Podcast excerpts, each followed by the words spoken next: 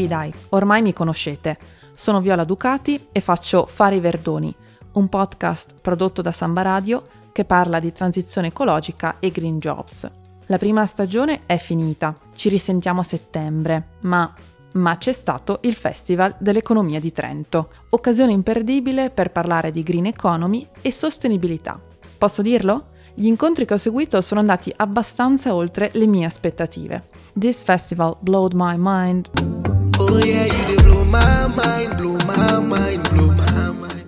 Ok. A parte scherzi, ci sono un paio di cose che vi voglio raccontare. Questa è una puntata speciale. Speciale, breve e con sorpresa. Partiamo. Prima notizia.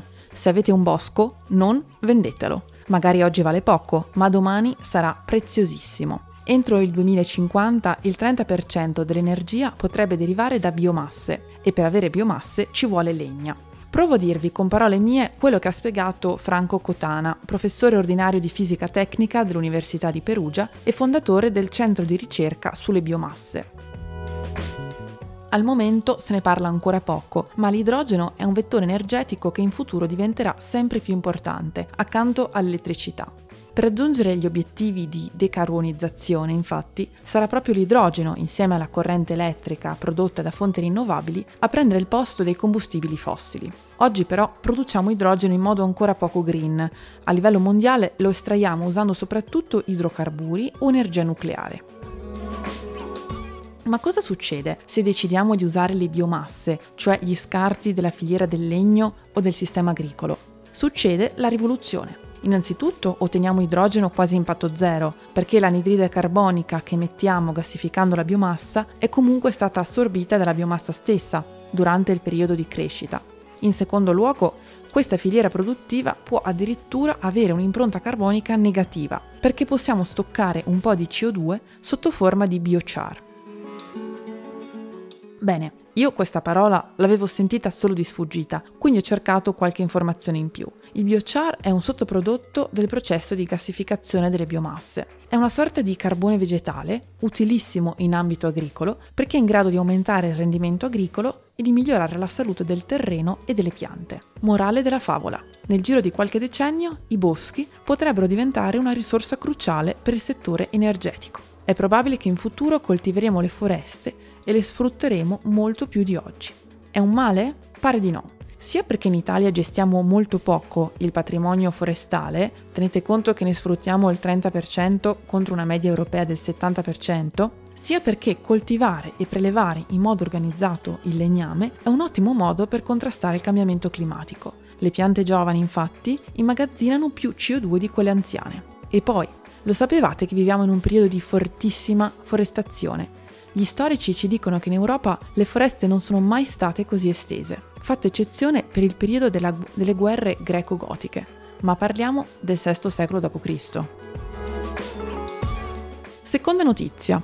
La genetica ci darà da mangiare, ma siamo ancora agli albori della conoscenza. Al festival si è parlato molto di agritech, di innovazione nel settore agricolo. Infatti saprete anche voi che la crescita demografica e il cambiamento climatico mettono a repentaglio la sicurezza alimentare globale senza parlare delle guerre, come stiamo vedendo nell'ultimo mese. L'agricoltura, che è la base di tutto il nostro sistema di vita e di produzione, ha bisogno di nuove tecnologie per riuscire a produrre di più, consumando allo stesso tempo meno risorse. Ecco perché in più occasioni al festival sono state in- nominate le New Breeding Technique, delle tecnologie di manipolazione genetica di ultima generazione che sembrano molto promettenti.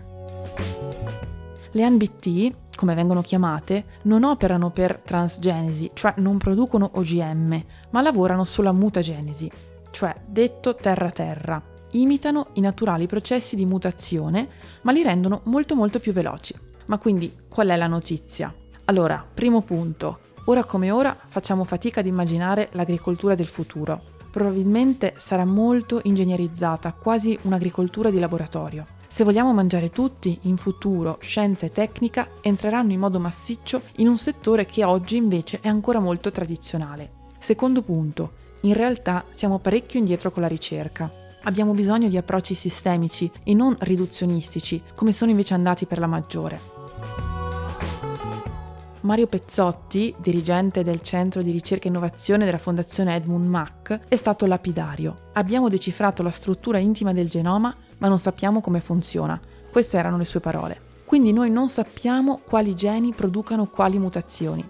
Insomma, per riuscire a fare una buona manipolazione genetica c'è ancora tanta strada da fare.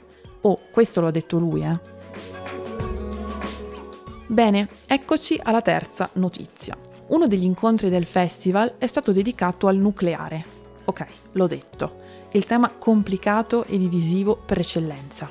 Bene, i relatori erano Giambattista Zorzoli, presidente dell'Associazione Italiana Economisti dell'Energia e membro dei consigli di amministrazione di Enea e Enel, Gianni Silvestrini, del Kyoto Club, un'organizzazione no profit impegnata a promuovere le energie rinnovabili, e Federico Testa, che è professore dell'Università di Verona e presidente dell'Enea fino al 2021. Ricordo che l'Enea è l'Agenzia Nazionale per le Nuove Tecnologie, l'Energia e lo Sviluppo Economico Sostenibile. Quindi, visto il gruppo di persone, io mi sono detta, ok, parleranno di sicuro a favore del nucleare. E invece no, tutto il contrario. Gianni Silvestrini ha detto parole testuali.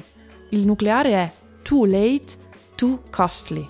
Il nucleare di quarta generazione, cioè quello più promettente, arriverà a maturazione troppo tardi, quando si spera che avremo già completato la decarbonizzazione. Per il 2050, infatti, in teoria saremo in grado di procurarci tutta l'energia di cui abbiamo bisogno da fonti rinnovabili. E poi, secondo punto, il nucleare è troppo costoso. Gian Battista Zorzoli è stato chiaro. Al momento i privati non ci investono perché non è economicamente sostenibile. Il nucleare va avanti, ha detto lui, solo in Cina e in Russia, dove è sovvenzionato dallo Stato. Ai ai.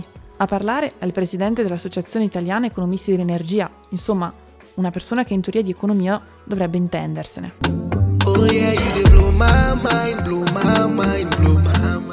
Ecco, il Festival dell'Economia di Trento mi ha sorpreso. Ho trovato delle posizioni radicali che non mi aspettavo proprio.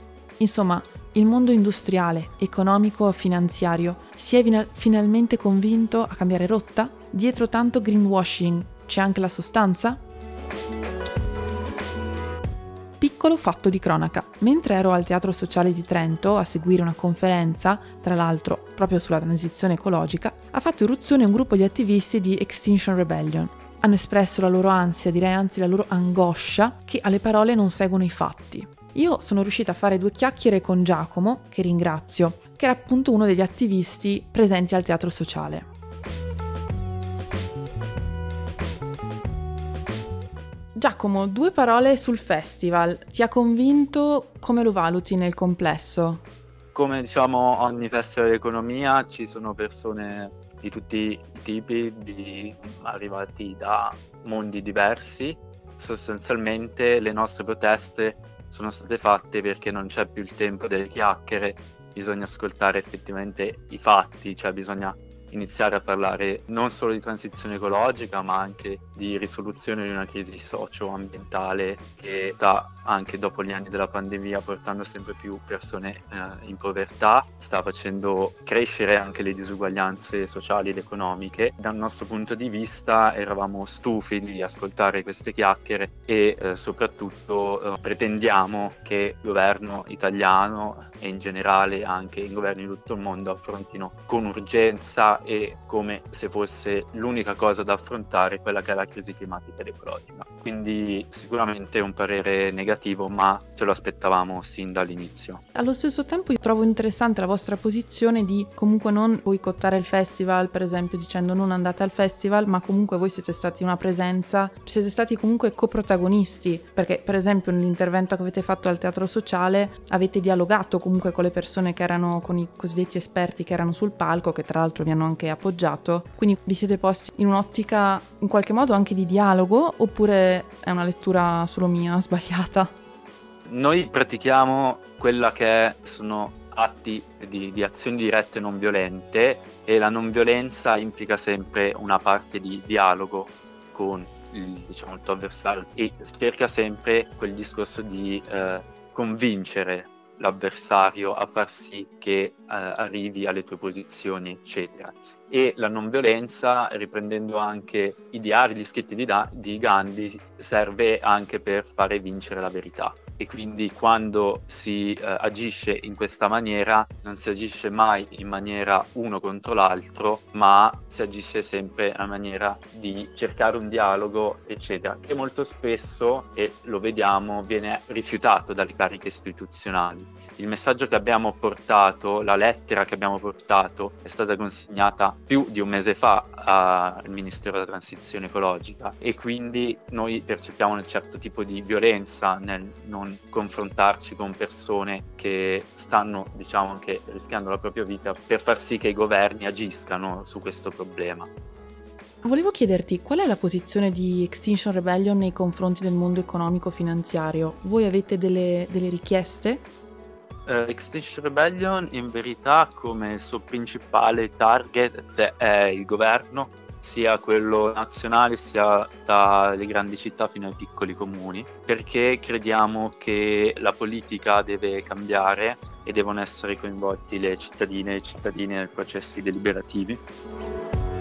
Ora vorrei farti una domanda un po' più personale. Volevo chiedere da dove nasce il tuo impegno nell'attivismo, quali sono le motivazioni che ti spingono comunque anche a esporti in prima persona. Dicevi prima, avete avuto una... cosa che mi dicevi? Una denuncia?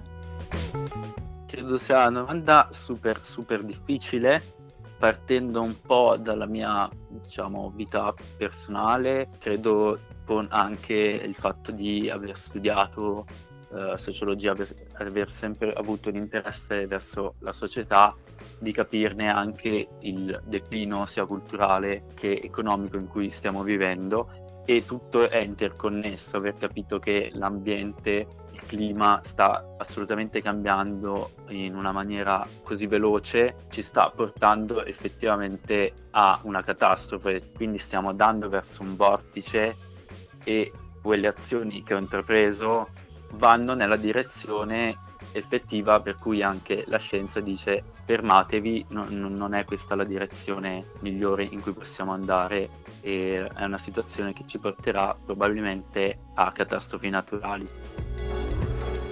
Leggo l'ultima frase che abbiamo scritto sui volantini, chiediamo a tutti e a tutte le ascoltatori e ascoltatrici, parliamo al vostro cuore di fare una scelta se continuare a restare indifferenti e inermi di fronte alla realtà e alla catastrofe climatica, oppure ribellarsi a un governo che non ci protegge, mettendo in pericolo le nostre vite. Resta a voi la scelta, spero che possiate unirvi a questa grande mobilitazione che non solo fa Extinction Rebellion, ma che fanno molti.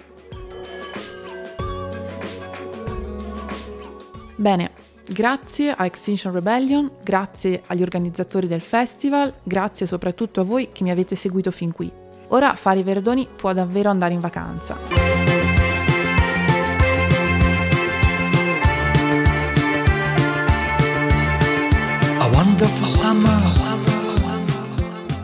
Trovate la mia rubrica Sempre Verdoni su www.sambaradio.it e tutti gli episodi su Spotify. Ah, giusto per finire la marchetta, seguitemi su Instagram, dai.